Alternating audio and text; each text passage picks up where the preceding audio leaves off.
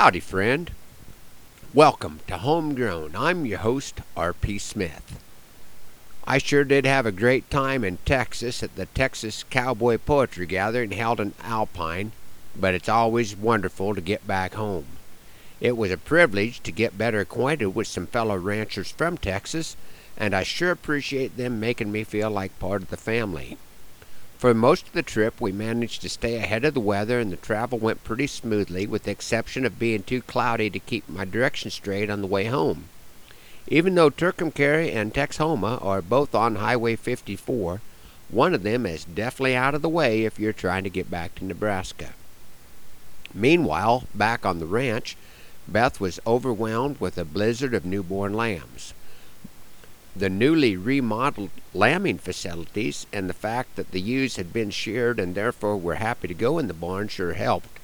But the cold snap kept her running while I was gone, and she didn't seem to mind me picking up the early morning barn inspections when I got home.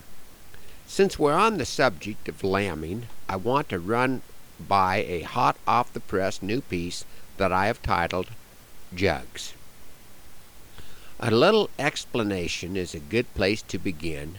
The shepherd term of jug means a small lambing pen where the family is held for maybe a day or two, making life better for the sheep and their tending crew. The jug gives an element of privacy for the ewe and lambs to bond, a relationship that is beneficial in the pasture and beyond.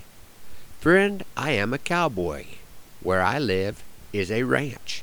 If you call me a sheep herder, there is sure a chance that I might be offended by the moniker that you use.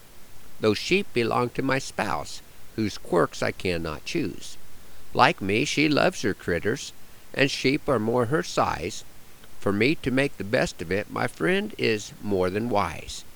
And this year I tried to help her just in the nick of time, before I headed south to Texas to share stories put to rhyme. I would get the lambing facilities much better than they had ever been, then leave her in the thick of lambing. Still, her love I would win. To ensure her fondest affection for me would be in store, I put my money where her heart is, and bought Beth a dozen ewe lambs more. A cold snap in February. Who would have ever guessed? Beth was too busy to give me a call, which sure had me distressed.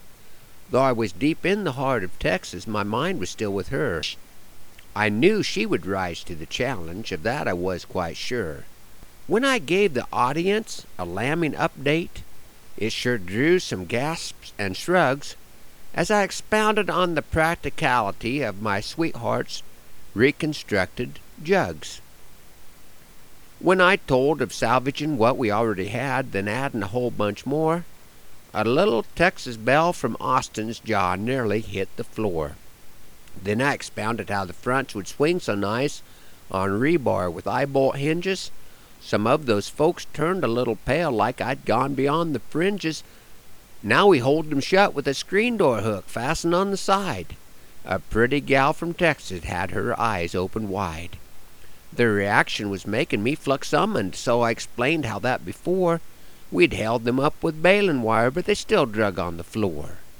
They were not exactly the same size. We just filled the space we had. For what we had to work with, they didn't turn out half bad. When I'd left Nebraska, I had the jugs cleaned out, but now all nine of them were full and a sour mess, no doubt. That room just got so quiet, as their expressions now I read, that they were clearly hearing things I clearly had not said. This was a cowboy poets gathering. I should not have expected folks to know the vocabulary of sheparderos at a cowboy poet show. I never considered myself bilingual, and now I must address an apology to my former fans in that part of Texas West. Thanks for riding along on Homegrown this morning. Hoping that the Lord blesses you real good today that He's raining on your place, and that our happy trails cross again soon. I'm R.P. Smith.